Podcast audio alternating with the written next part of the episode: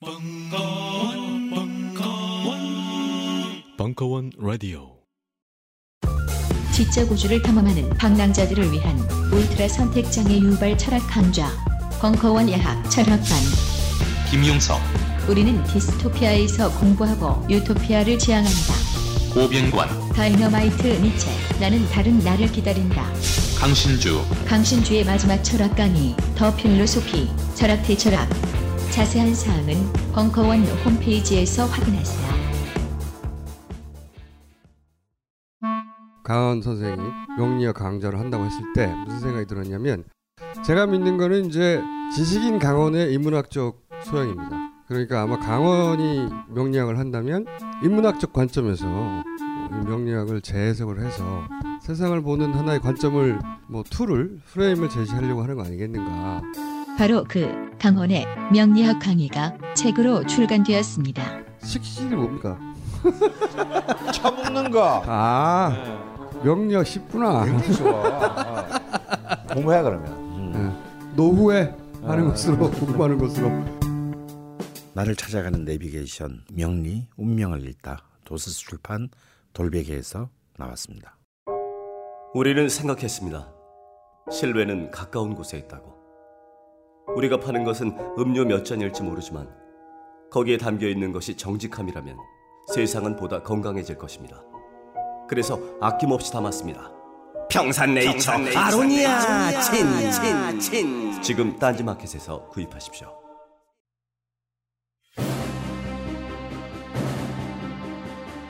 다이나믹 코리아의 총행무진 대중문화사, 이식의 으름장과 독립의 몸부림 사이. 시즌 1. 대중문화의 시대가 개막하다. 제1강 근대의 여명에 울려 퍼진 세계의 노래 3부 2016년 4월 15일 강연 우리가 지난 시간에 일장을 미처 다 못 끝냈어요. 결국 대중문화라고 하는 것은 그야말로 근대의 산물이고 자본주의의 산물인데 우리는 정말 그 역사가 너무너무 딴 다른 서구의 국가들에 비해서 너무너무 복잡하다 이겁니다.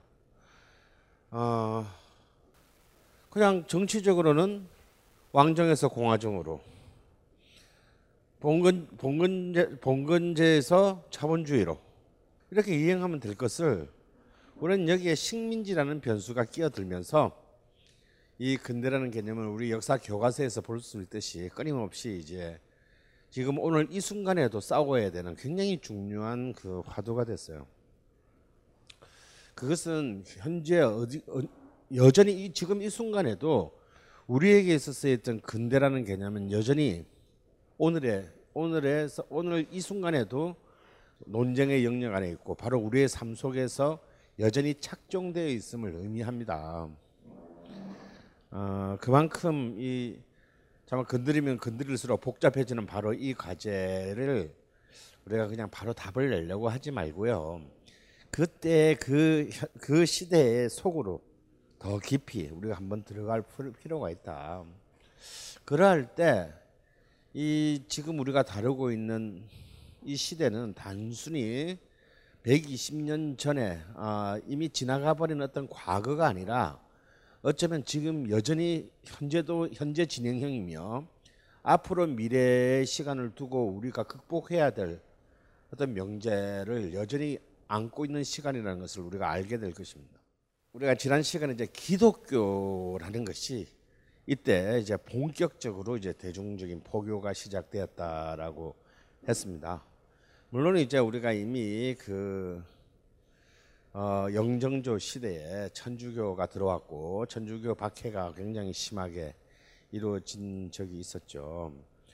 어, 하지만 어, 이미 이제 그 어떤 어, 사상적, 철학적, 종교적인 통제력을 상실해 버린 이 구한말 이제 이 조선 말기 고종에 들어와서는 사실 뭐 이러한 것을 어떻게 막을 수 있는 어떤 중앙의 통제력은 거의 이제 상실되었고요. 이 틈을 타서 굉장하고 급속한 그 기독교의 포교가 시작됩니다. 이때 기독교의 표거를 앞장서 당긴 것은 이제는 유럽에서 파견된 선교사가 아니라 미국의 교회들이었습니다. 특히 감리교, 어, 감리교와 장로교파의 그리고 조금 뒤에는 침례교 이 순서대로 어, 굉장히 전략적으로 이제 그이 한반도에 선교사들을 파견하기 시작했는데 문제는 뭐냐면 천주교가 들어올 때랑 달리 이 기독교가 기독교가 이렇게 빨리 교세를 확장할 수 있었던 것은 어, 바로 그 당시에 이 한반도의 민중들의 기독교에 대한 열렬한 어떤 동의가 있었기 때문입니다. 굉장히 웃긴 얘기로요. 이 기독교가 얼마나 중요한 역할을 했냐면 이 기독교는 그, 그 이후에 남북에 굉장히 중요한 지도자들을 낳았어요. 북한의 김일성은 아시다시피 김일성의 아버지는 김형직 평양의 목사입니다. 그리고 동학 교도 출신인 김구 역시 기독교로 개종했습니다. 어, 그러니까 이 남과 북의 예를 통해서 봐서 알 수 있듯이 이 기독교는 이제 20세기 한국의 현대사에 긍정적이든 부정적이든 굉장히 중요한 역할을 순식간에 떠안게 돼요. 그러면 왜 이 시점 정말 그 어, 각 제국들의 있던 이 한반도의 진출과 그리고 우리 내부에서의 그 어, 가보 농민 전쟁으로 상징되는 어떤 그 내부의 개혁 어로 굉장히 복잡한 상태에서 그 당시 민중들은 왜 이제 기독교를 어, 자신의 문화적 컨텐츠로 받아들이게 되는가? 그리고 기독교는 뭐 제가 말 안 하셔도 이미 똑똑한 여러분께서 잘 알, 알, 아시고 계시겠지만 단순한 종교가 아니다 이겁니다. 아니 그 종교 자체가 단순한 종교 종교는 없는 거죠. 이 기독교는 하나의 거대한 문화이고요. 동시에 새로운 삶의 방법론을 받아들인 거랑 같은 것입니다. 그런 차원에서 이 기독교의 등장은 이제 그 이전에 많은 문화적인 판도를 뒤엎게 되는데요. 기독교가 직접적으로 한국에 끼친 영향은 지금 여전히 지금도요. 여전히 그 드러날 수 있는 게 이게 음대 나오신 분들이 있으세요. 음대. 제가 저는 이제 국문과를 다니다가 음대를 대학원을 갔는데요. 사실 제가 다니는 같은 학교니까 국문과에서 음대에서 제일 가까운 과가 지리적으로 국문과예요. 국문과 제가 다니는 학교에서 국문과에서 언덕 한뭐 작은 언덕을 하나 넘으면 바로 음대가 있거든요. 그러니까 이 본대에서 이제 그 예술대학이 제일 왼쪽 구석에 있는데 제일 가까운 과가 그 제가 다니던 국문과였어요 학부 때. 근데 이제 우리는 작은 언덕을 하나 넘어야 되기 때문에 음미대 쪽 식당을 이제 학생 식당을 안 가고 우리는 이제 이쪽 중앙 쪽에 식당을 갔는데 아주 가끔씩 저희들이 이제 어, 음미대 그 식당에 가요. 왜냐하면 여학생이 많기 때문에 어, 이제 이쪽 이쪽 인문대 사회대 쪽은 여학생이 거의 없기 때문에 아, 굉장히 식사 시간이 굉장히 불편해요. 그래서 이제 우리는 그 당시에 이제 그 음미대 쪽 식당을 연예인 식당이라고 불렀어요. 어.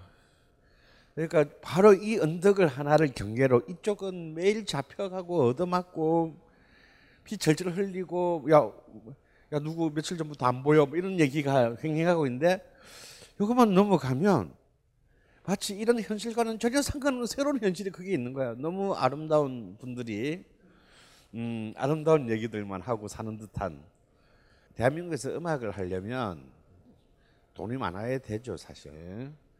돈이 많이 듭니다, 실제로. 어릴 때부터 레슨 시키고 뭐 이러다 보면 악기도 뭐 몇 천만 원짜리 사야 되고, 어, 돈도 많아야 되지만, 제가 음대 가서 제일 놀랐던 거는 뭐냐면요. 거의 예외 없이 전부 기독교인이라는 거예요. 음대생들이.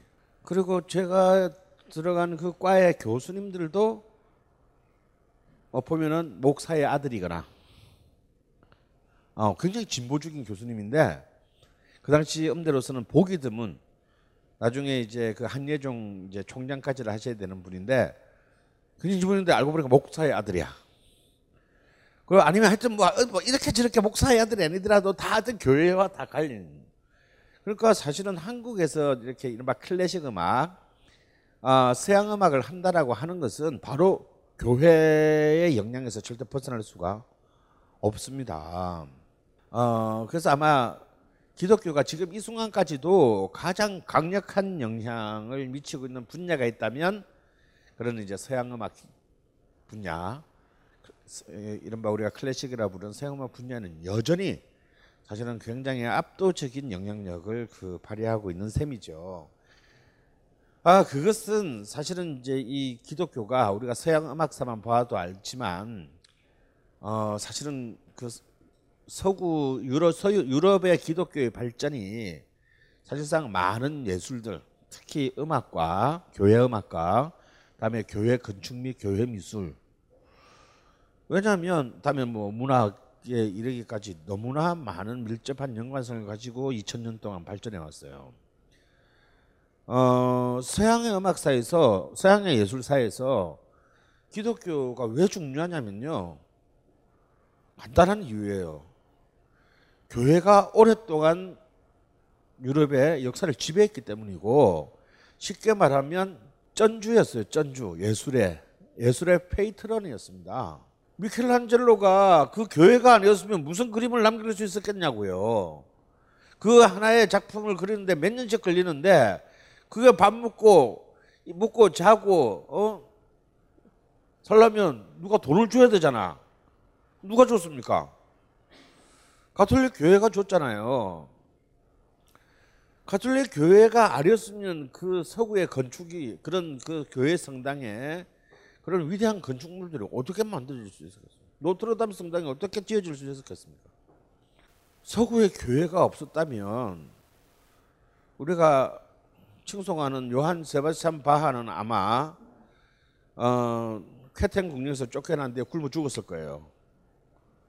어, 성 토마스 교회가 취직을 시켜주는 바람에 바하가 그, 말, 그 중년 이후에 글적들을 남길 수 있었던 겁니다. 어, 그만큼 교회는 압도적인 예술의 이른바 프로듀서의 역할을 해왔던 셈입니다.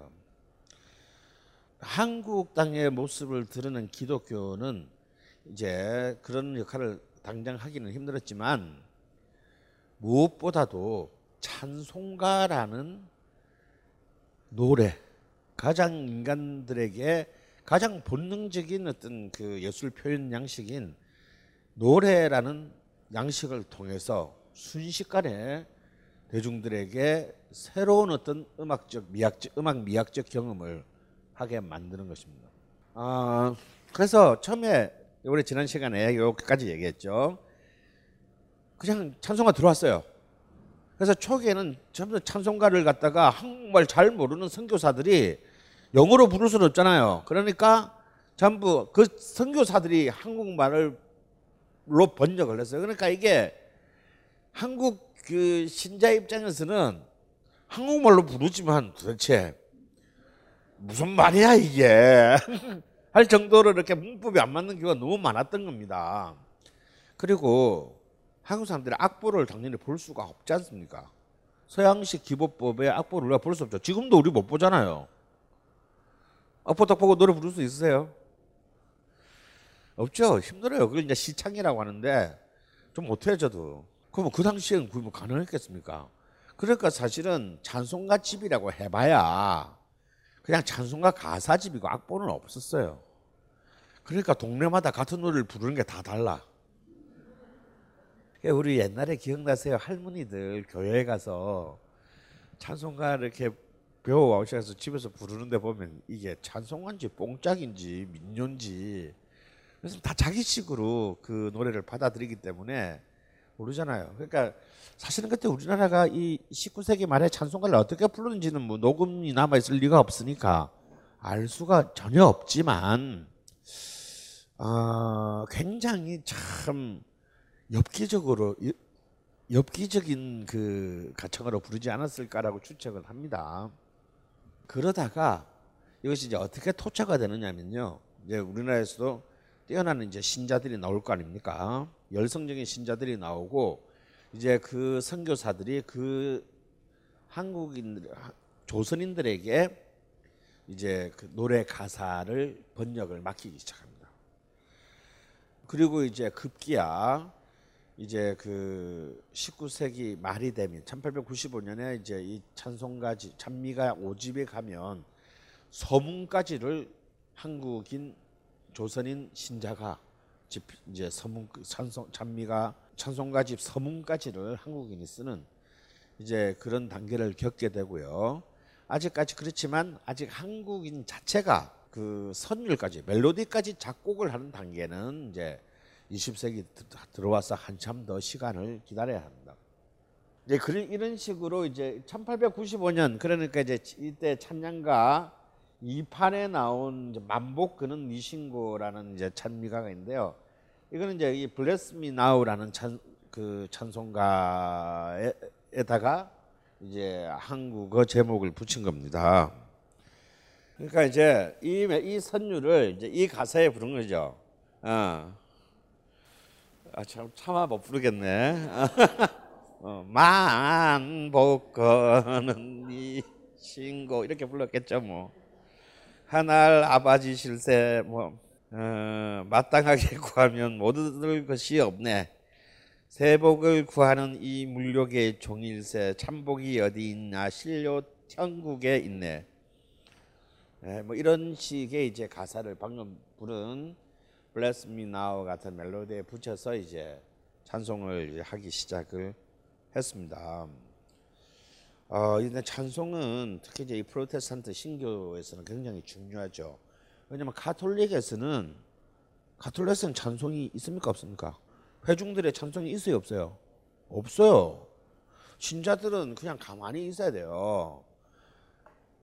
가톨릭은 이 합창단 전문적인 이제 이 교회 합창단만이 노래를 부릅니다.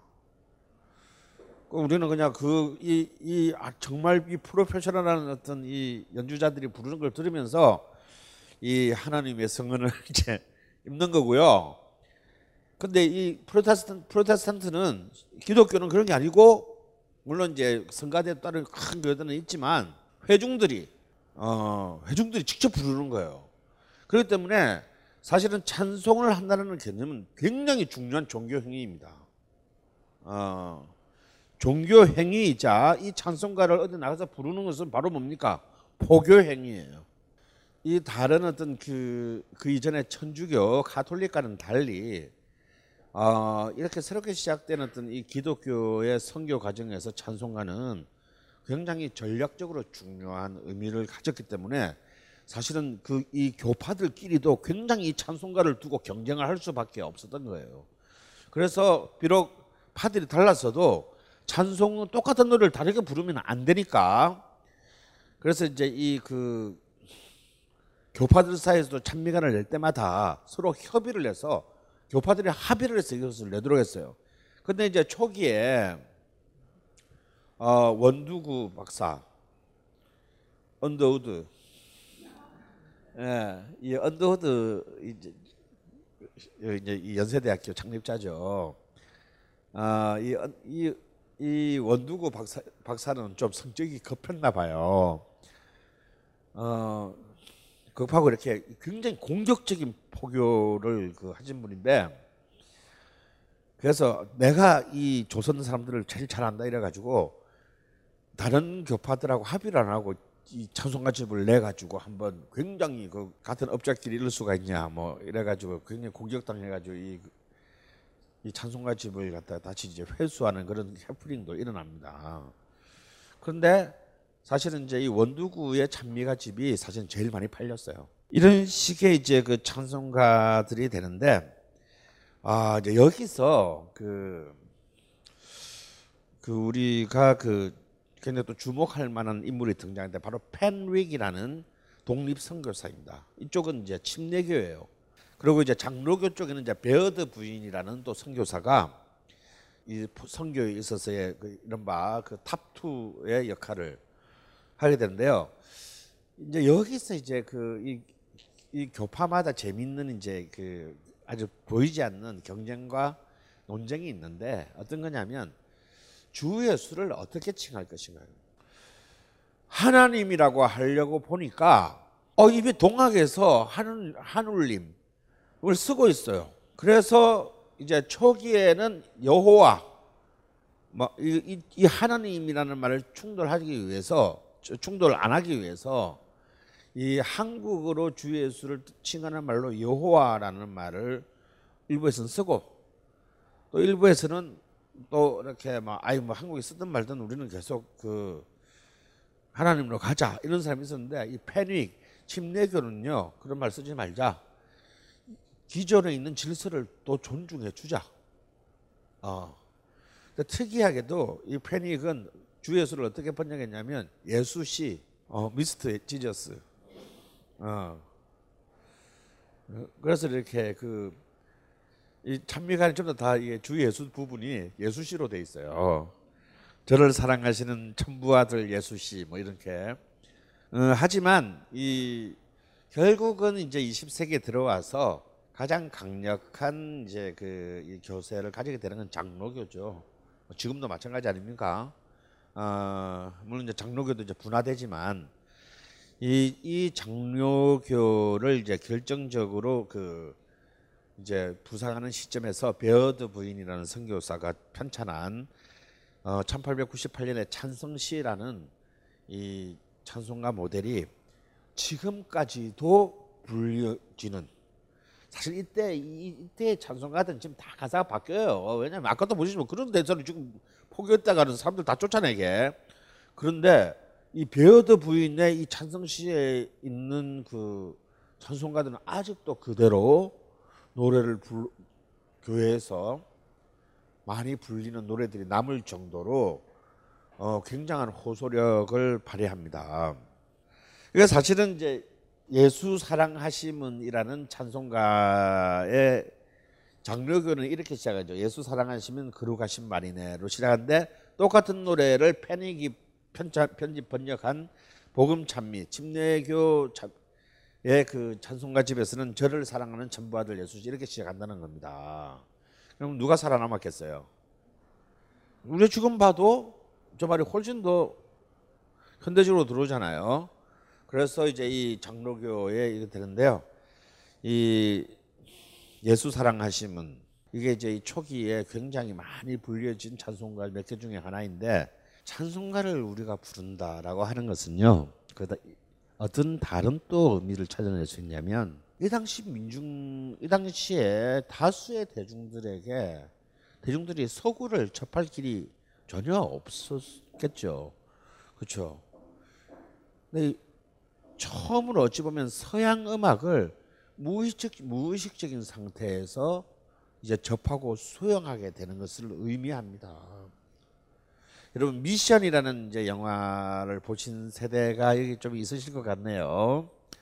그 무슨 소리냐 막 톰 크루즈 영화냐 이런 표정을 갖고 있는 분은 이제 음, 아직 40이 안 되신 분들이고요. 음, 고개를 끄덕이시는 분들은 이제 굉장히 연식이 이제 오래되신 분. 그 이제 미션을 보면 이제 거기에 그 선교사인 선교사로 간 그 그 유명한 배우 누구지? 아 로버트 드니로 말고 아 제레미 아이언스가 그, 그 남미의 그 원주민과 딱 말도 안 되는 원주민을 맡아서 딱 들어서 이제 됐을 때 진짜 강교한 장면이에요. 사실은 우리는 굉장히 감동하지만 이른바 그 가브리엘의 오보에라는 넬라 판타지아의 그 멜로디로 그 그 피리를 붑니다. 지금 어차피 자기는 이방인이고 이제 이 원주 칼과 창으로 무장한 원주민들한테 살해당하기 직전인데 어차피 말을 해봐야 통하지도 않으니 첫 번째 만남 그 절대절명의 순간에 목숨을 건 절대절명의 순간에서 이 선교사는 그냥 피를 꺼내서 그 넬라 판타지아의 그 가브리엘의 오보에라고 명명된 사실은 그 어, 영화 그 엔리오 모리코네가 만든 그 선율을 불죠. 근데 거기서 이제 영화에서는 마치 그 선율의 그 평화로운 선율에 그 야만적인 원주민들이 마치 감화된 듯해서 이제 살려주는 주는 꼴이 된 셈인데 제가 볼 때 그건 진짜 말도 안 되는 얘기다. 그냥 내가 볼 내가 원주민이었으면 그냥 한 번 찔러 죽일 거열번 찔러 죽일 것 같아요. 음. 뭔 개지란이냐 너 지금 어? 왜? 그 원주 우리한테는 그 선율이 익숙하지만 그 원주민한테는 뭐하는 짜장면이에요 이게 전혀 학습되지 않은 소리거든요. 더, 더 위화감을 느끼는 거지 사실은.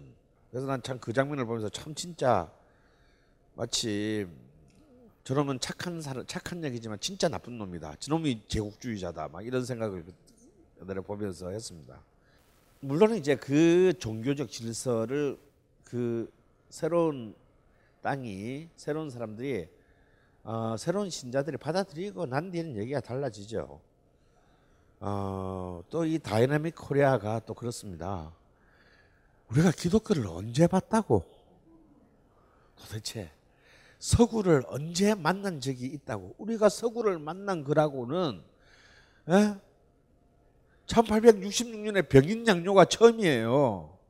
그것도 그냥 저 강화도나 평양 앞바다에서 잠깐. 근데 우리가 걔들을 언제 봤다고? 우리가 또 한 번 또 꽂히면 또 끝장을 본다 이거야. 그, 저는 그 가톨릭 교회들도 진짜 이상했을 거야. 우리가 막 순교 막 낼 때 19세기에 교회 아니 저들은 뭔데 저렇게 막 죽냐? 근데 이제 실제로 보면 이제 정약종 같은 사람들 바로 이제 그 우리 정, 정약 다산의 동생이죠.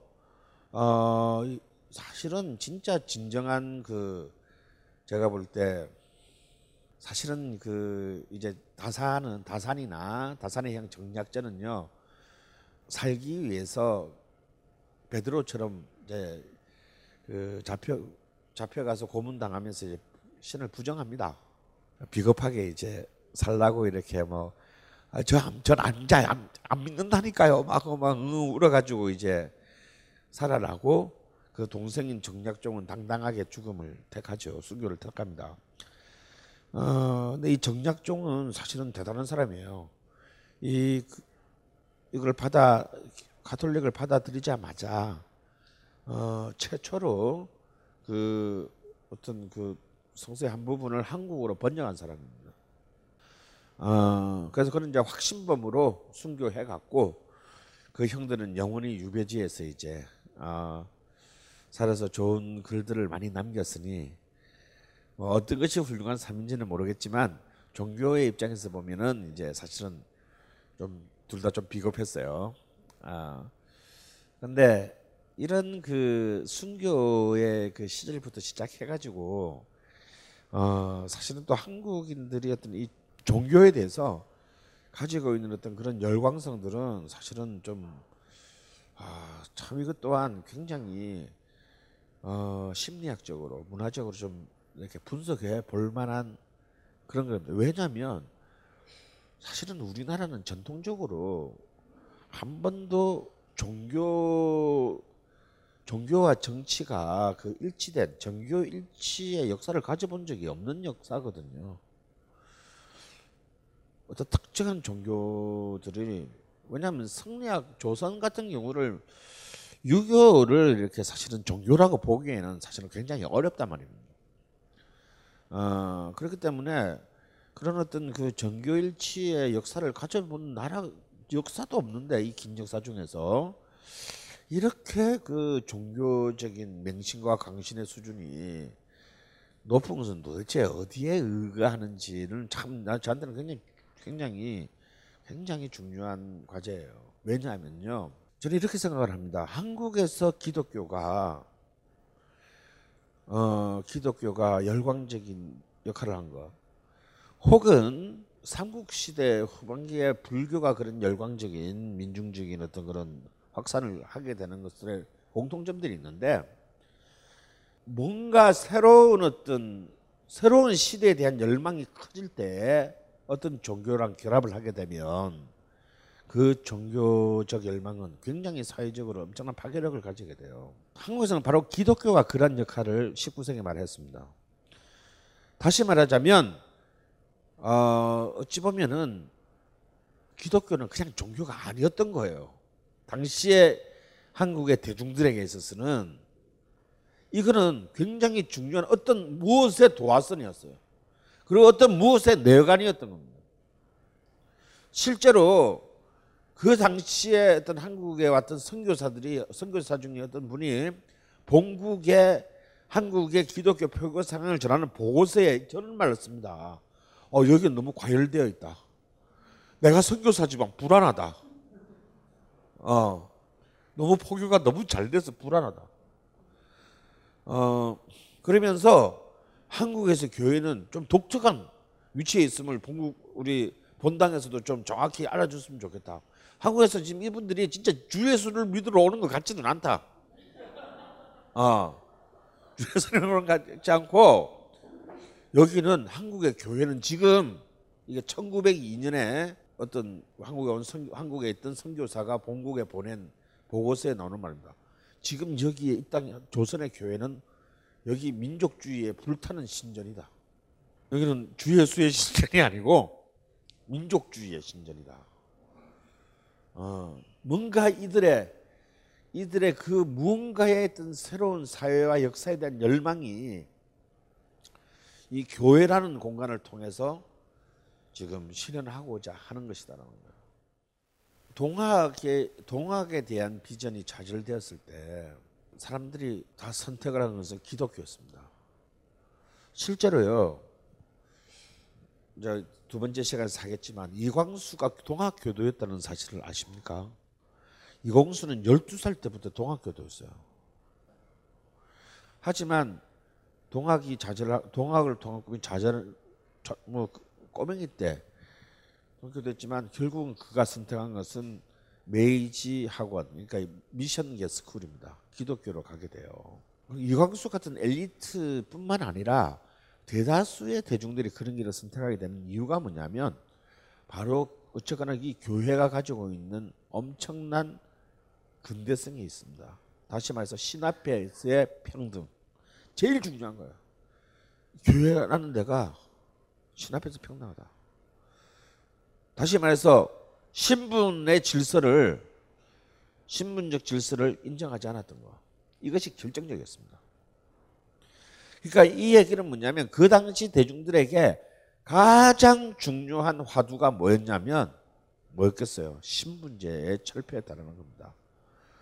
우리 모두가 평등하다라는 거. 그런데 이것은 이미 우리가 기독교를 하기 전에 기독교가 포교를 하기 30년 전인 동학의 교리에서 이미 나왔던 것이죠. 굉장히 우리에게는 익숙한 굉장히 중요한 테마입니다. 어, 이것이 이제 이 푸른 눈의 선교사들이 이끄는 데서 이라는 어떤 그 만민 평등주의에다 교회에는 부속 서비스가 세 개 더 있었어요. 첫 번째가 뭡니까? 교육입니다. 교회들이 다 학교를 세웠기 때문이죠. 우리는 그 사립 비싼 사립의 전통이 없어요. 아니면 교회가 세우지 않았 다면 그 오산학교처럼 남강 이승훈이 세운 오산학교 같은 경우는 그것도 따지고 보면은 결국은 기독교 학교가 돼요. 왜냐하면 이 수많은 민족주의자들을 배출한 평양의 오산학교 같은 경우는 어떻게 세웠냐면 남강 이승훈은 상민이에요, 상민.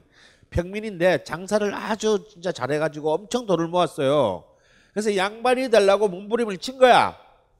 그래서 양반 족보도 사고 막 자기 그 주변 친척들한테 돈 다 나눠주면서 제발 우리 이제 양반이니까 어디 가서 노름하지 말고 오입하지 말고 저 양반한테 좀야좀 책, 책이라도 좀 사놓고 집에 좀 꽂아놓고. 왜냐면 지 혼자만 양반이면 안 되잖아. 이 친척들이 다 이렇게 이 뭔가 보조를 맞춰줘야 양반 그렇게 양반 되려고 안간힘을 쓴 사람인데 이 사람이 도살 안창호의 연설을 갖다가 머리에 총을 맞습니다. 안창호가 그럼 안창호는 그때 이제 아직까지 우리나라 국권이 넘어가기 전인데 지금 나라가 다 뺏길 판인데 우리가 모두가 종이 될 판인데 양반 양반 상놈이 무슨 의미가 있냐 이 말에 머리에 총을 맞습니다. 그래가지고 있는 돈을 싸그리 다 들고 가서 나 뭐 하면 됩니까? 그랬더니 학교나 지어라. 그래가지고 도산의 그 세례를 받고 그 돈으로 그런 학교를 지은 게 오산학교다 이거야. 그런데 그런 기독교인은 물론 아니었죠. 아니요 양반에 되려고 몸부신 사람이니까 기독교는 아닌데 하다 보니 이제 학교를 운영하다 보니까 자꾸 나라는 빼앗기고 그러다 보니까 자꾸 이제 어, 일본인들이 싫어하는 교육을 할 수밖에 없게 되고 그러다 보니까 이제 교장이니까 잡혀가서 얻어맞고 수감되고 하다 보니까 수감 중에 기독교로 재량을 합니다. 왜 그렇겠어요? 그나마 기독교가 자기를 지켜줄 수, 지켜주리라고 지켜줄 수 있었기 때문입니다. 그래서 이런 우리는 사립학교의 전통보다는 무엇보다 교회가 교육을 했습니다. 그래서 사실상 그 이전 시대였으면 아니 아무리 뭐 평등하면 뭐 하냐고 교육 자식을 교육을 시키려면 돈이 많은데 먹고 살 길은 어떻게 교육을 시켜요? 근데 이제 그 똑똑한 애들이 교회에서 이제 막 장학금도 주고 이렇게 해서 교육을 시켰단 말이야. 이게 이 교회가 아니었으면 평양에서 콩나물 장사집 딸인 윤심덕이 절대 동경 유학을 가지 못했을 것이다 이거야. 물론 동학도 동학도 교육을 굉장히 강조했어요. 실제로 여러분 그 이광수가 1905년에 처음으로 이제 동경의 메이지 학원에 유학을 가게 됐는데 그 유학 자금을 어디서 어, 누가 됐냐면요. 동학에서 됐습니다. 그러니까 동학 장학금을 받고 그 천혜 고아 출신인 이광수가 동경 유학을 가게 된 거예요. 3대 교주인 송병희가 이광수의 를 포함한 약 60명의 인재들의 그 유학 자금을 냈어요. 근데 손병희는 이상헌이라는 가명으로 동경에 숨어 있을 때입니다. 그래서 이게 진짜인지 가짜인지 모르는데 매일 보던 이상헌이라는 사람이 손병희라는 걸 나중에 알아요. 그렇게 그 했지만 이 요 이광수 때까지 그 장학금을 주던 것이 이제 이광수 때를 마지막으로 동학은 더 이상 이제 그 지원을 못 하게 돼요. 끝이 끝이 그게 이제 마지막이었습니다. 그래서 첫 번째가 교육이라는 굉장히 중요한 서비스를 교회가 제공했다는 거고요. 그것보다 더 중요한 거는 바로 의료입니다. 이제 조금 교세가 조금만 크면 이제 그 부속 병원들을 이제 지었기 때문에 사람이 그뭐 아프고 죽는 것보다 더 중요한 게 있습니까? 그래서 이제 이 이른바 서양 의료 서비스를 그 교회를 통해서 받을 수 있다는 거죠. 다시 말해서 이제 이 교육과 의료라는 가장 중요한 두 개의 어떤 그런 복지 시스템들이 이 교회가 가지고 있었기 때문에 이 이런 그 이 교육과 의료를 바탕으로 한 어, 그런 이제 메리트에다가 교회가 갖고 있는 바로 그 만민평등주의 이것이 그 당시 어, 우리 대중들에게는 굉장히 중요한 어, 자신의 삶의 지지의 틀이 됐다는 거죠. 하지만 그 한국의 이 초기 기독교는 이미 이제 그 춘원 자신이 이미 식민지 시대에 춘원이 참 이런 저런 애도 이 광수가 참 굉장히 정말 그 약간 제가 볼 때는 이제 약간 돌 어, 20, 20세기 초반판 돌이야. 돌 스승과 비슷한 데가 있어. 이제 허세, 잡벅, 어, 어, 어, 진짜 재밌는 일화들이 많은데 이광수가 이광수가 이제 메이지 학원 이게 사실은 중학교 마친 거예요. 뭐 대학 메이지 대학도 아니야. 메이지 학원 마치고 18살 땐가 귀국해가지고 오산학교의 학교 선생으로 부임합니다. 그리고 이제 15년에 다시 이제 그, 어, 와세다 대학에 유학을 하게 되죠. 그러니까 지금 그때 나이 18살도 안 됐어, 만으로. 근데 이제 오산학교 딱 이렇게 이제 그, 이제 선생으로 부임을 하게 됐는데, 그것도 유학생이잖아. 뭐 전 학생들이 평양역에 다 나와서 배움을 했대요. 교장까지 이성훈 남강 이성훈 선생까지. 근데 그때 그 순간을 기록 지 스스로가 기록한 글이 있는데 이렇게 표현을 합니다. 참 이게 자뻑의 극치인데요. 어, 이렇게 장한 나를 너희들이 스승으로 받아들이는구나 이런 표현을 합니다. 이 정도면 병 아니야? 병이야 병. 사실 이광수는 평생을 그렇게 살았어요. 그러니까 이광수의 가장 큰 질병은 뭐냐면 자신이 어떤 어떤 이 민족의 초월적 예언자라고 거예요. 구루라고 생각한 거예요. 그러니까 그게 18살 때부터 있었던 거예요. 근데 이제 그, 그렇지만 그 춘원은 굉장히 또 명석하고 예리한 부분들이 있었어요. 그러니까 정말 그 춘원의 오랜 라이브리자, 오랜 비판자인 김동인마저 탐복하게 만드는 그런 번뜩이는 어떤 그런 그 한 칼이 있었는데요. 바로 기독교에 대한 그 춘원의 판단입니다. 이미 1920년대에 춘원은 한국의 기독교에 대해서 이렇게 평가를 내려요. 춘원이 기독교가 한국 사회에 끼친 여러 가지 긍정적인 어떤 그런 요인 중에 제일 중요한 것이 어쨌거나 기독교를 통해서 대중들에게 서양을 소개했다는 점은 굉장히 주목할 만하다. 다음에 무엇보다도 도덕을 도덕을 이, 이 신분 교체기에 그러니까 신분 해체기에 굉장히 위태로운 그 도덕 의식을 진흥시켰다는 점에서 굉장히 한국 교회가 중요한 역할을 했다. 이제 이런 이제 술하고 이제 오입하고 막 이런 거 도름하고 이런 이런 걸 말합니다. 이런 것들을 이제 그 교회가 굉장히 엄격하게 규제를 했던 것을 말하는 겁니다. 그다음에 이제 아까도 말씀드렸던 교육을 보급한 것 굉장히 높이 평가했습니다. 그리고 결정적으로는 여성의 지위를 뭐 만민이 평등하는 그 여성도 마찬가지죠. 동학에 이어서 여성의 지위 향상에 결정적인 역할을 했다는 것은 굉장히 높이 평가했어요. 하지만 동시에 여전히 한국 교회 역시도 어떤 목사, 장로, 뭐 이런 어떤 그 계급 만민이 평등하다면서 그거 안에 들어가 보니까 결국은 결국은 그런 계급적 지위의 권력 노름을 여전히 하고 있더라. 그런 점에서 이 기독교도 어쩔 수 없는 한계가 있다. 다음에 아이 신앙이 깊은 건 좋겠는데 너무 교회 지상주의가 이 문제다. 마치 교회만이 모든 것이 마치 지금 한국의 기독교를 비판하고 있는 것 같지 않습니까? 교회 지상주의가 이거는 앞으로 한국 기독교의 큰 문제가 될 것이다. 다음에 교회와 세속의 구별이 도가 지나치다. 마치 교회에 안 오면 전부 악마고 어, 교회만 오면은 모든 죄는 살 수 있다라는 이런 판단은 굉장히 위험하다. 그 다음에 이 조혼의 조혼이라는 이 패습을 교정하는데 굉장히 교회가 굉장히 큰 공헌을 했고 무엇보다도 역시 추는다운 이런 분석인데요.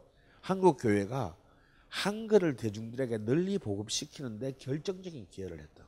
이거는 굉장히 중요한 지적입니다. 그리고 무엇보다도 사상과 사유의 능력을 자극시키는데 또한 교회가 많은 역할을 했다.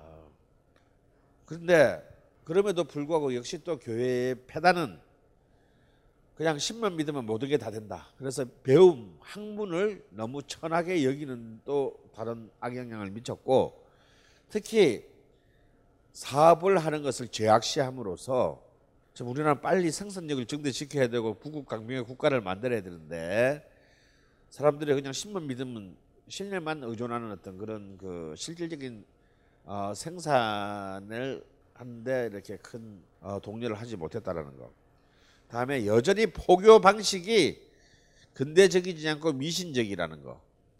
뭐 이런 이런 것들이 이제 그 기독교의 한국 기독교의 지금 현재의 문제다라고 이미 지적을 합니다. 그럼 마지막으로는 그러나 뭐니 뭐니 해도 한국 교회 한국에서 기독교가 미친 큰 공헌은 사람 한 사람 한 사람이 자신의 존엄함과 가치들을 일깨우는데 그리고 자신만의 중요함을 각 개인과 개성을 자각하는데 결정적인 공헌을 했다라고 지적을 합니다. 이런 사실은 이제 그두 어, 개의 얼굴이 있고 저는 뭐 저는 기독교인은 아닙니다만 그 한국이 처음에 대중사회 드디어 본격적인 대중의 사회를 가는데 기독교가 어떤 거대한 민족주의와 민주주의의 학교의 역, 국가적 학교의 역할을 했다는 것은 부인할 수가 없어요. 여러분 우리나라의 공식적인 국호가 뭡니까? 우리나라의 공식적인 국호가 뭐예요? 대한민국이잖아요. 어? 모르는 그런 낯선 표정들을 지으세요. 어, 다 조선민주주의 인민공화국에서 오셨습니까? 여러분, 대한민국이라는 국호가 제일 먼저 만들어진 때가 언제인 줄 아세요? 우리 지금 국호, 우리나라 국호, 대한민국이라는 이 국호가 제일 먼- 제일 처음 만들어진 때가 언제인 줄 아시냐고? 이 큰일 나실 분들이네 이거. 전부 조선민주주의 인민공화국에서 오신 분들을 만나봐. 상해 임시정부가 수립하면서 임시정부에서 만든 우리나라 국호가 이게 임시정부의 국호가 대한민국이에요. 그러니까 우리나라는 임시정부의 법통을 개성하고 있는 겁니다. 근데 이때가 이미 1910년대인데 이 대한민국이잖아. 본래 근데 대한제국은 망했고 그런데 우리 대한제국 망한 지 10년도 안 돼가지고 어쨌거나 임시정부지만 그것도 이렇게 망명정부지만 세운데 우리가 투표를 한 것도 국민 투표를 한 것도 아닌데 우리는 너무나 당연히 새로운 나라는 공화정이다라고 전제를 하고 대한민국이라는 이름을 지은 거예요. 이거 놀랍지 않습니까? 난 굉장히 놀라운데. 지금의 관점에서 너무나 당연한 것 같지만요. 사실 그 시점에서 본다면 우리는 몇천 년 동안 왕정의 경험밖에는 없어요. 우리가 이제 뭐 혁명을 했나 뭐 부르주아 민주주의 혁명이란 걸 부르주아 혁명의 단계도 거치지도 않았고 한 번도 공화적의 경험은 우리는 해본 적도 없어. 근데 지금 우리가 이론적으로 만드는 국가를 너무나 아무런 문제 없이 공화정으로 다 합의를 했다라는 거예요. 마치 맡겨놓은 것처럼. 그리고 나중에 45년 8월 달에 해방이 됐을 때 어땠습니까? 우리나라 그때 정당 등록 정당 등록된 정당이 3천 개가 넘어요. 자, 우리 세 명만 모이면 당을 만들었어. 이게 또 dynamic Korea의 아주 참 특성이야. 3,300 몇 개가 등록돼요 정당이. 그런데 그렇게 뭐 좌파부터 뭐 우파까지 막 쏴던데 너무 놀라운 사실은요. 아무리 소수파래도 어 저 조선의 마지막 왕족을 어디서 찾아와서 모셔와서 다시 왕정을 이어가자라고 주장한 정당이 하나도 없었다라는 거예요. 당연히 그런 놈들이 있을 만한데 우리 벌써 잊었어. 우리는 그냥 왕정을 그냥 우리 그냥 머릿속에서 그냥 딜리트 시켜버린 거예요. 우리보다 훨씬 앞서서 우리보다 훨씬 앞서서 끊임없이 그 개화와 개방을 추구하면서 이제 제국주의 국가에 대한 이 일본의 같은 경우도 보면 참 골 때리는 게 우파뿐만 아니라 좌파들까지 천황을 다 끼고 가려고 합니다. 그것을 배제한 새로운 비전을 제시하는 것을 너무나 두려워했어요. 우리는 누가 뭐라 그러지도 않는데 너무나 간단하게 이 2000년 왕정 역사와 이별을 구합니다. 저는 그것의 가장 첫 번째 핵심적인 동력은 동학이고요. 결정적 동력은 기독교라고.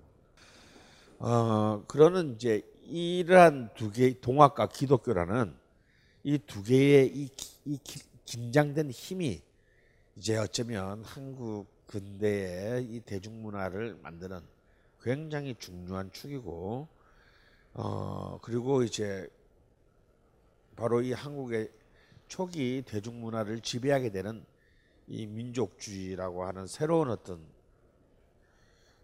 사유와 사상, 사상과 행동 체계는요, 아, 바로 어쩌면 이 두 개의 혁명적 혹은 종교적 교리로부터 사실은 굉장히 많은 빚을 지고 있는 것이다라고 봐야 할 것 같습니다. 이거는 이대 교주인 최시형이 낸 동학 내수도문입니다. 물론 최시형도 어, 그 가보 농민혁명 그 이듬해 체포돼서 처형당했습니다. 그 내수도문 중에 제가 중요한 부분만을 했는데 이게 처음 시작이 이렇게 시작합니다. 집안의 모든 사람을 하늘님 같이 공경하라. 그러니까 가족에서부터 시작해요. 어. 근데 두 번째 말이 며느리를 사랑하라입니다. 그리고 노예를 그러니까 며느리와 노예가 같은 급이야.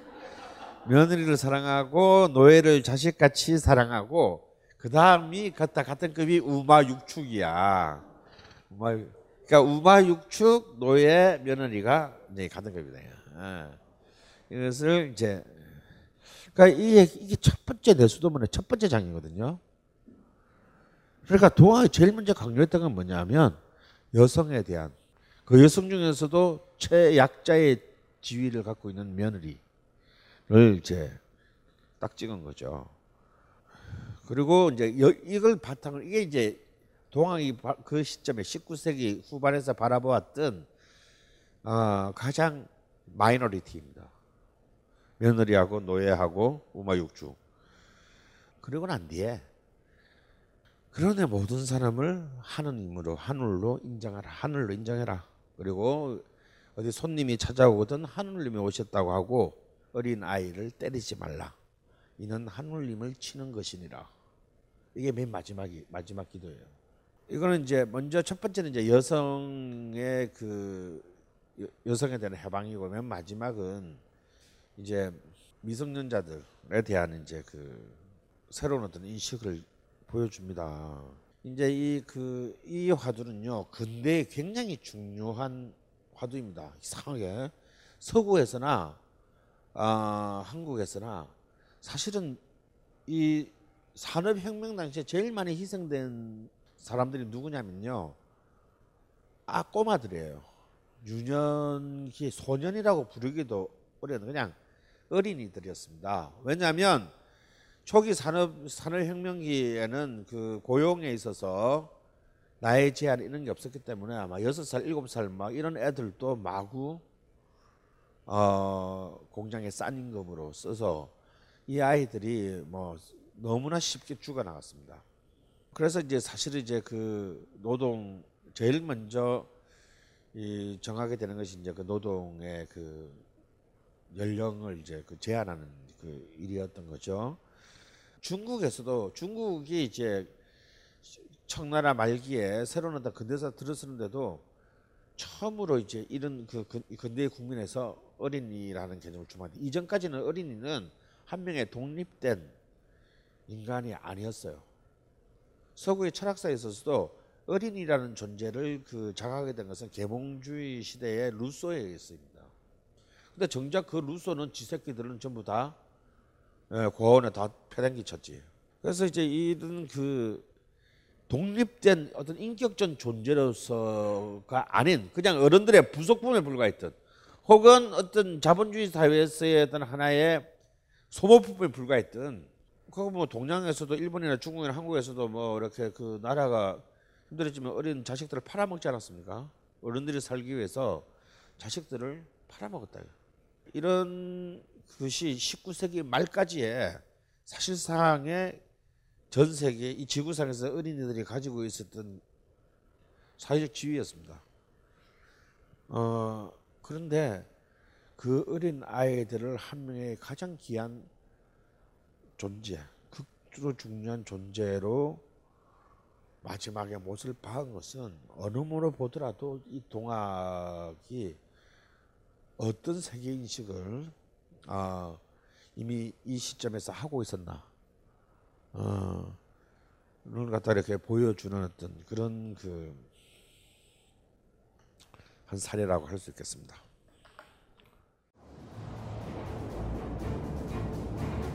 직장인 육신 구제 프로젝트 육체 완전 정복 두 번째 수업 hard style kettlebell swing You can be anything you want, but you must be strong first. 당신이 무엇이든 될 수 있지만 우선 강해져야만 한다. 파벨 차졸린 4주간의 수업만으로 당신이 집에서 혼자 캐틀벨 하나로 폭발적인 체지방 감소는 물론 무한히 강력해질 수 있는 방법을 알려드리겠다. 2016년 7월 16일부터 8월 6일까지 매주 토요일 오후 총 4주간 벙커원 3층에서 진행. 자세한 사항은 벙커원 어플과 홈페이지 참고. 요즘 나는 책 추천을 하지 않는다. 그래도 이 책은 추천하지 않을 수 없다. 나는 딴지일보 읽은 척 매뉴얼의 애독자였으니까 이웃시민 고전은 직접 반려들어 읽는 게 가장 좋다. 그게 여의치 않으면 너부리의 읽은 척 매뉴얼을 읽어라. 읽은 척 매뉴얼은 고전들의 뒤틀린 소개이자 색다른 비평일 뿐만 아니라 그 자체로 고전과 맞먹는 유사 고전이다. 고종석 그는 딴지일보 역사를 통틀어 가장 딴지적 글쟁이다 김어준 고전이 얼마나 재밌는가를 은하계에서 가장 재밌게 설명하는 책. 딴지 편집장 너브리의 고전문학 읽은 척 매뉴얼. 아직 고전을 모르는 분들께 그리고 이미 고전을 알고 있는 분들께도 강력 추천합니다. 지금 바로 전국 서점에서 만나보세요 딴지 마켓에서 구입하는 분께는 저자 사인본을 배송해 드립니다 안녕하세요. 컴스테이션 대표 이경식입니다. 컴퓨터라고는 전원 버튼밖에 모르는 딴지스가 있다면 저희 컴스테이션으로 오셨으면 좋겠습니다. 오지랖 넓은 옆집 아저씨처럼 친절하고 상냥하게 컴맹으로서의 탈출을 도와드리겠습니다. 해치거나 물지 않습니다. 간단한 문의번호 011-892-5568로 연락 주시면 컴맹 탈출 작전 성공 딴지 마켓에 컴스테이션이 있습니다. 컴스테이션은 조용한 형제들과 함께합니다. 자, 우리가 기독교를 통해서 아, 서구를 만났습니다. 기독교는 바깥에서 안으로 들어와서 우리는 서구를 만난 거예요. 그런데 이제 우리는 또 이제 안에서 바깥으로 서구를 만나러 나가게 돼요. 어, 이것이 유학이죠, 유학. 최초의 음악 유학생이 이미 1881년에 탄생합니다. 이제 이몽호군란이 일어나기 1년 전이에요. 그 최초의 음악 유학생은요, 당시 우리 왕실의 그 악대 지휘자였던 이은돌이 한국의 최초의 유학생의 역사를 시작하게 됩니다. 그 당시에 일본은 이미 이제 그 서구의 군제도 받아들이고 서구의 이제 군악대를 받아들였습니다. 그래서 서양인들이 위한 이제 이 군악대가 만들어지게 되는데 이 교회의 음악만큼이나 군악대의 음악은 굉장히 중요해요. 왜냐하면 군악대라는 음악, 군악대라는 것이 어찌 보면 이제 한국에서 한국의 한반도의 대중들이 처음 만나는 어, 오케스트라인 거예요. 군악대가 꼭 전쟁만 할 때만 쓰는 게 아니고 길거리 행진하고 뭐 행사 있을 때마다 행진을 하고 그 행진 음- 그 행사의 음악을 담당하기 때문에 어쩌면 통상적인 대중들이 물론 이제 수도권의 대중이죠. 수도의 대중들이 처음으로 서양의 어떤 그런 퍼포먼스, 공연 양식을 접하게 되는 것은 바로 도, 대충 다 우리나라뿐만 아니라 군악대를 통해서입니다. 그래서 이제 옛날처럼 이제 이렇게 뭐 나팔 깽가리 치던 게 아니라 서양의 악기로 서양 스타일의 음악으로 연주하는 군악대의 창설을 이제 필요로 하게 된 고종 정권은 이제 그 전통적인 이 군악대를 담당해왔던 애 중에서 제일 뭔가 좀 이렇게 머리 들어 있어 보이는 이연도를 한 명 뽑아서 그 서구의 군악을 배워라고 동경으로 보내요. 그러니까 이연돌은 어 7개월짜리 코스에 그 이를 4개월 만에 혁혁한 성적으로 졸업하고 돌아와서 이제 그 한국 이제 서구적인 신식 군악대의 창설을 주도하게 되는데 근데 이제 이은돌은 이미 이때 동경에 가서 도쿄에서 공부를 하면서 이른바 개화파 박영효, 김옥균 이런 사람들한테 감화됩니다. 그래서 이들이 1884년에 이제 갑신정변을 일으키잖아요. 갑신정변을 일으켜 가지고 3일 천하를 하게 되는데 그리고 결국 이제 그 일본을 등에 업은 개화파 정권은 개혁 정권 개혁 정권은 이제 어 3일 만에 막을 내리고 죽거나 아니면 이제 간신히 김옥균은 이제 일본으로 이제 망명을 하지만 결국 암살 당하죠. 이때 이연돌도 같이 개화파의 입장에 섰기 때문에 일본으로 망명을 합니다. 망명을 도망 망, 망명이라는 말보다는 도망을 갔습니다. 그리고 그 이듬해에 일본에서 사망합니다. 아주 짧은 인생을 그냥 그렇게 끝내고 말았는데 이은 이은돌이라는 이름으로 참 이름부터가 참 평민적인 판타지가 확 일어나죠. 은돌이. 로 시작된 이제 드디어 어찌 보면 공식적인 지금으로 따지면은 뭐 KBS 교향악단이 되겠네요. 그 당시 구- 왕실의 군악대라고 하면 이 왕실의 군악대가 이제 본격적으로 아예 독일인 서구인 군악대장을 1901년에 맞이하게 돼요. 그 사람이 바로 이 시위 연대 군악대장으로 한국에 취임하는 사람이 프란츠 에케르트라는 독일 군악대장입니다. 근데 이 프란츠 에케르트는 한국 교회만큼이나 중요한 영향, 한국의 음악 문화에 중요한 영향을 미쳐요. 왜냐고요? 최초의 대한 제국의 애국가를 바로 이 사람이 작곡하기 때문입니다. 대한 제국의 국가인 애국가를 이 사람이 작곡을 해요. 아, 근데 재밌는 것은요. 이 사람은 이전에 일본의 군악대장, 일본 왕실의 군악대장을 맡고 있었습니다. 그러니까 이제 일본 왕실의 군악대장을 맡고 있는 사람을 우리가 스카웃을 해온 거야. 그리고 이분은요, 1921년까지 한국에 사시다가 돌아가세요. 여기서 여기서 이 땅에서 죽습니다. 어디 살았냐면 여기 이제 우리 3호 터널 앞에 그 해- 해연동 있죠. 여기서 1921년까지 어, 식민지가 되고 난 뒤에도 한국에서 계속 살다가 돌아가셨어요. 그러니까 뭐 거의 반 이제 독일인으로 태어나서 일본에서 활동하다가 한국인이 돼서 죽었습니다. 이 프란츠 에케르트가 이제 취임하던 이제 1901년부터 이제 이른바 한일 한일 강제 병합이 일어나는 1910년까지 10년은 우리가 흔히 말하는 이제 애국 계몽기라고 부르는 불타는 이제 그 계몽의 백가쟁명이 일어날 때입니다. 우리 지난 시간에 했던 이제 만민 공동회를 위시해서 엄청난 이제 그, 그 개화와 어떤 계몽의 열풍이 불 텐데요. 어, 이러한 어떤 그 서구의 군악대가 준 새로운 문화적인 충격은 그동안 우리가 생각해왔, 우리가 경험해오고 학습해왔던, 누려왔던 전혀 다른 음악적 경험들을 이 군악들을 통해서 대중들은 접하게 돼요. 그러니까 결국 아, 우리가 그 우리가 이런 서구라는 어떤 새로운 어떤 그 문화적인 조류들을 크게 보면 이게 이 세 가지의 축에서 만나게 된 것입니다. 하나는 교회라는 틀에서, 하나는 군대라는 군악대라는 틀에서, 그리고 또 하나는 이제 곧 나오게 될 이제 시장의 음악. 어, 시장의 음악이 나오기 전에 이제 그 틀을 이미 보여주고 있는 학교의 교육 제도에서 배우는 서양 음악들을 통해서 이제 서구를 만나게 되고 이렇게 해서 다져지게 된 이 서양의 경험들이 이제 시장의 음악으로 이제 1920년대에서 본격적으로 확산되게 되는 거죠.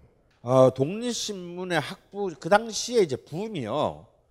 이제 그때 이제 우리나라 이제 초기 언론의 시대, 독립신문을 황성신문을 위- 비롯해서 이제 그 독립신문에 이르기까지 엄청난 이제 민족주의적인 그 신문들이 아, 신문과 잡지들이 쏟아지게 되는데 이 신문과 잡지들에서 최고의 핫한 아이템, 가장 대중적인 아이템이 뭐냐면요, 이른바 개화 창가, 이 계몽과 어떤 독립에 대한 열망을 담은 이 내가 늘 말하지만 작곡은 아무나 할 수 없지만 작사는 아무 그런 아무, 글을 배운 사람이면 다 할 수 있으니까 이런 그 애국 계몽 창가들이 그 당시에 가장 핫한 것이었어요. 그, 그 당시 독립신문의 합부 주사했던 이필균이라는 사람이 이제 애국가라는 이 창가는데 무슨 어떤 선율로 불렀는지는 우리는 알 수 없어요 지금. 뭐 그냥 가사로 끝난 경우도 있고요. 뭐 이런 식의 뭐 아시아의 대조순이 뭐 자주 독립 분명하다 AI 애고가세 뭐 이런 거 나라 위에 주고 보다. 이때 이 개봉 창가의 최고 핫한 주제가 또 뭐였냐면 애국가예요. 도대체 하루에 한 개씩 국가가 만들어졌어. 마치 그 애국에 대한 그 굉장히 대중적인 그 경쟁이 어, 이때 일어났고 그래서 마치 지금의 사랑 타령만큼이나 많은 나라 사랑의 그 애국가들이 그 가장 많이 이 쏟아졌습니다. 물론 이것은 이제 한일 합방에 대해서 전부 금지되죠. 이 모든 행위는 전부 겁니다. 근데 이때 쏟아진 수많은 애국가류 중에서 1303년 이전에 로 추정되는 애국 충성가라는 창가가 있는데 이 가사를 자세히 보면 동해수와 백두산의 해돋고 달더니 신민이 보호하사 우리나라 만세 무궁화 삼천리 화려강산 대한사람 대한에서 길이 충성하세 이거 보면 지금 우리 애국가 1절하고 거의 비슷한데 누가 지었는지도 몰라요. 어, 그 당시에 이제 그, 그 뭐죠, 익명으로 투고한 사람들이 워낙 많았으니까 혹시 또 우리 이런 거잖아. 댓글 잘못 달았다가 안기부한테 끌려, 국정원한테 끌려갈까봐 이거 잘못 냈다가 될까봐 익명으로 이렇게 작자미상, 무명시 뭐 이런 이름으로 투고한 사람들이 많았단 말이야. 그래서 누가 쓴건알수 없는데 이건 나중에 제 안익태의 어, 안익태의 39년에 만들어지게 되는 나중에 우리의 애국가의 가사와 거의 비슷합니다. 그러니까 이 애국가의 가사라는 것은 내가 볼 때는 어떤 안익태가 쓴 것도 아니고 누가 쓴 것도 아니고 무슨 어떤 유학생이 쓴 것도 아니고 이런 수많은 그냥 그러니까 대중적 집단 창작의 결과물이라고 봐야 돼. 우리나라의 애국가는 수많은 사람들에 의해서 불려지고 쓰여지고 고쳐지고 이렇게 하면서 다져진 일종의 집단적 대중지성의 결과물이 이제 그 우리나라의 애국가다라는 것을 이 지금 요 자료 애국 충성가라는 이 자료를 통해서 우리가 알 수 있는 겁니다. 그러니까 참 그런 생각이 들어요. 나는 참 우리는 저는 애국가를 제가 됐고 애국가는 할 만큼 했고 이제 새로운 국가를 제정하자 주의자입니다. 사실 언제까지 우리가 일본 천황 앞에서 그 충성을 맹세한 자의 곡을 나라의 국가로 대우한다는 것은 이거는 진짜 이자 가오 빠지는 거예요. 우리 아직까지 독립국가가 아닌 것 같아. 진짜 쪽팔리지 않습니까? 어, 그 곡이 좋고 나쁨을 떠나가지고 한마디로 그냥 나라에 기강이 없는 거죠. 어. 어, 저는 뭐, 그 사실 우리나라는 공식적인 국가는 없어요. 아직까지. 그러니까 이제 이놈의 친일파의 후예들도 그게 좀 찝찝한지 애국가를 공식적인 국가로 아직 지정을 안 했습니다. 그러니까 우리는 지금 국가가 없어요.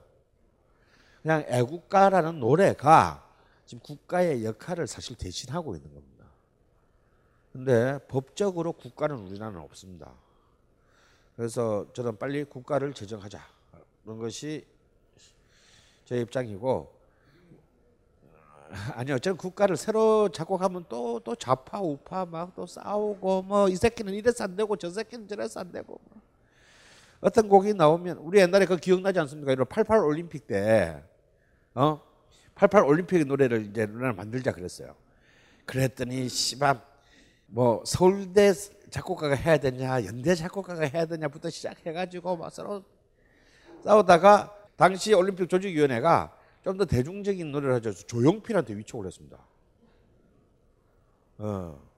그래서 조용필이 그래가지고 만든 노래가 뭐냐면요. 서울, 서울, 서울이에요. 진짜 명곡을 만들어 준 거야.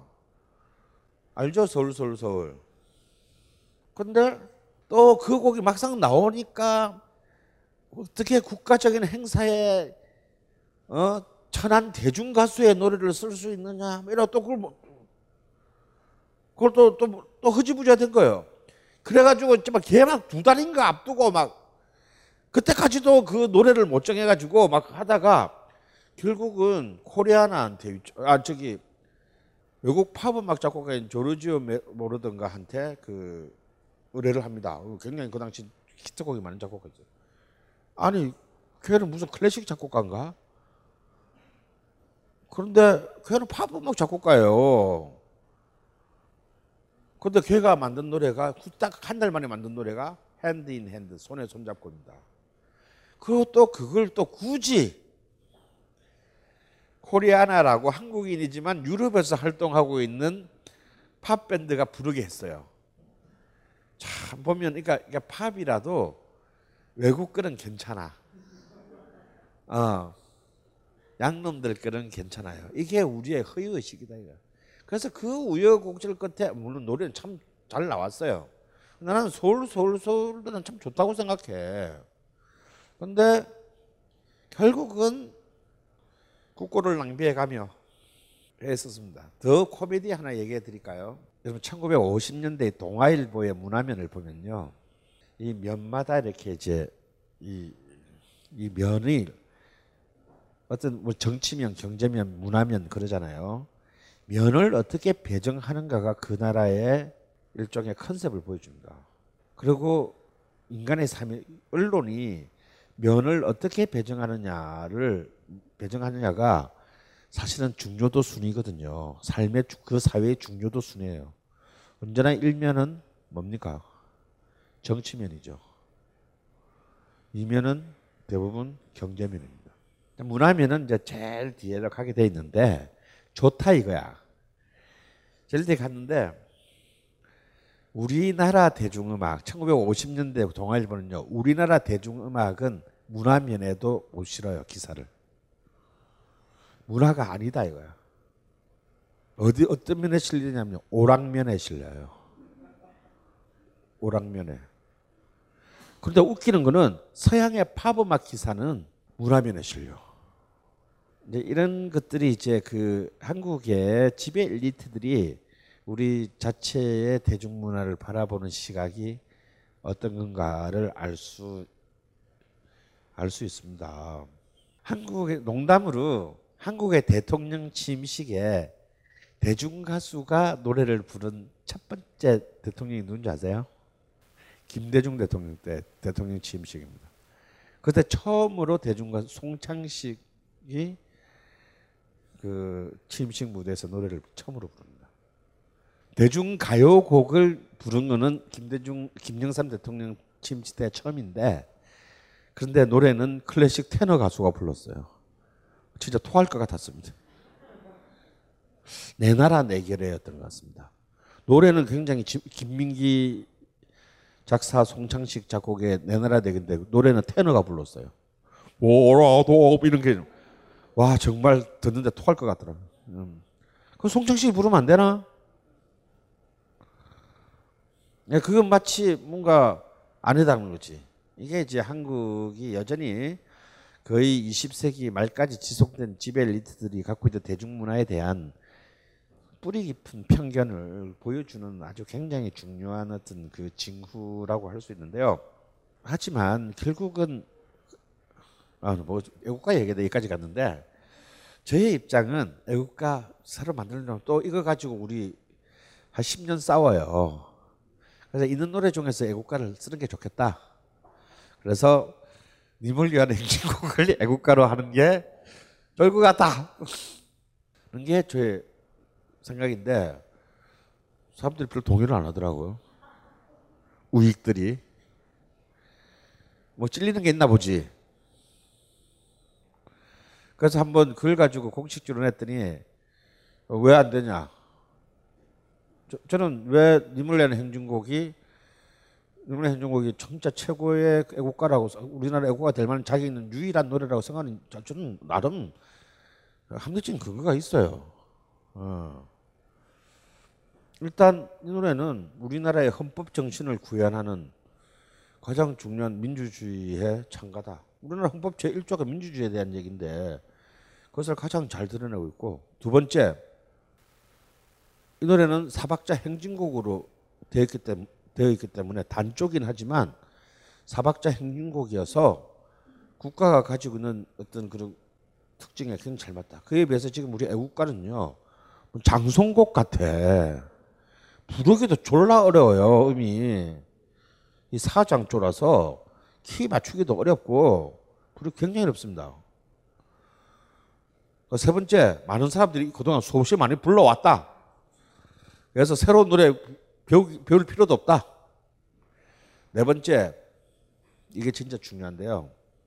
우리나라의 노래 중에 한국 민주주의 투쟁의 상징적인 노래이면서 아직도 지금 이 순간에도 전 세계에 많은 민중들이 이 노래를 부르고 있다. 이 노래는 세계적인 여러분은 모르시겠지만 이 노래는 어떤 의미에서 세계적인 히트곡이에요. 이 노래는 약 20개 언어로 불리고 있습니다. 진짜 웃기는 건요. 중국에도 중국 민공들 있잖아. 중국 민공들의 그 시, 시위 현장에 가면 이 노래를 이 노래를 중국말로 바꿔서 불러요. 필리핀에서는 이 노래를 영어로 필리핀 노동자들은 이 노래를 영어로 바꿔서 부르고 태국의 빈민들은 이 노래를 태국어로 바꿔서 부르고요. 그리고 볼리비아나 페루 같은 남미에서도 이 노래를 스페인어로 바꿔서 부르고 있습니다. 그리고 더 웃긴 건요. 일본의 좌파들도 이 노래를 일본어로 바꿔서 부르고 있어요. 아니 우리나라 중에서 이렇게 월드와이드한 어? 보편성을 가지고 이런 훌륭한 뜻을 담고 있, 역, 그리고 광주라는 가장 상징적인 우리나라뿐만 아니라 전 세계의 역사에서도 가장 중요한 사건 중에 20세기 사건 중에 하나를 상징하면서 이렇게 보편타당한 음, 코스모폴리타닉한 그런 호소를 갖고 있는 노래 좀 나와보라 그래. 이런 노래를 국가로 안 만들면 도대체 우리는 어떤 노래를 가지고 국가를 만들어야 되는 겁니까? 그랬더니 어떤 문화관광위에 진짜 배운 거라고는 도대체 뭘 학비를 내서 뭘 배우는지 알 수 없는 어떤 새누리당의 국회의원이라는 자가 이 노래는 너무 가사가 너무 폭력적이다. 그래서 우리의 정서에 맞지 않대요. 그래서 내가 그랬죠. 프랑스 국가 가사가 어떤 가사인지 아시냐고. 네덜란드 국가 가사 내용이 뭔지 아시냐고. 미국 국가 가사 내용이 뭔지 아십니까? 세계 민주주의의 시금석이 된 바로 프랑스 대혁명의 노래인 그리고 지금 현재 프랑스 국가인 라 마르세즈의 가사가 뭐냐면요. 우리 모두 무기를 들고 나아가자. 적의 피로 적의 피로 우리의 박고랑을 채울 때까지. 네덜란드 국가의 가사는 우리의 적들의 머리를 잘라 이렇게 시작합니다. 야, 그게 비하면 임을, 임을 위한 행동의 가사는 문학이다. 시다 시. 그거 다 대고 친일파 그냥 그 티를 내고 있어. 그런데 이런 얘기들이 그냥 흔히 말하는 그러니까 우리가 아까 레드 컴플렉스가 여전히 무의식 중에 남아 있는 거예요. 이 노래를 만든 사람들이 작사는 황석영과 백규환이었고 작곡은 당시 전남대 4학년이던 김종률이었는데 어느 쪽도 빨갱이는 한 명도 없어. 그런데도 왜 우리는 이 노래를 이 노래에 빨간색 칠을 막 해가지고 보는 것일까요? 이 강의는 벙커원 어플에서 동영상으로도 시청하실 수 있습니다. 벙커원 라디오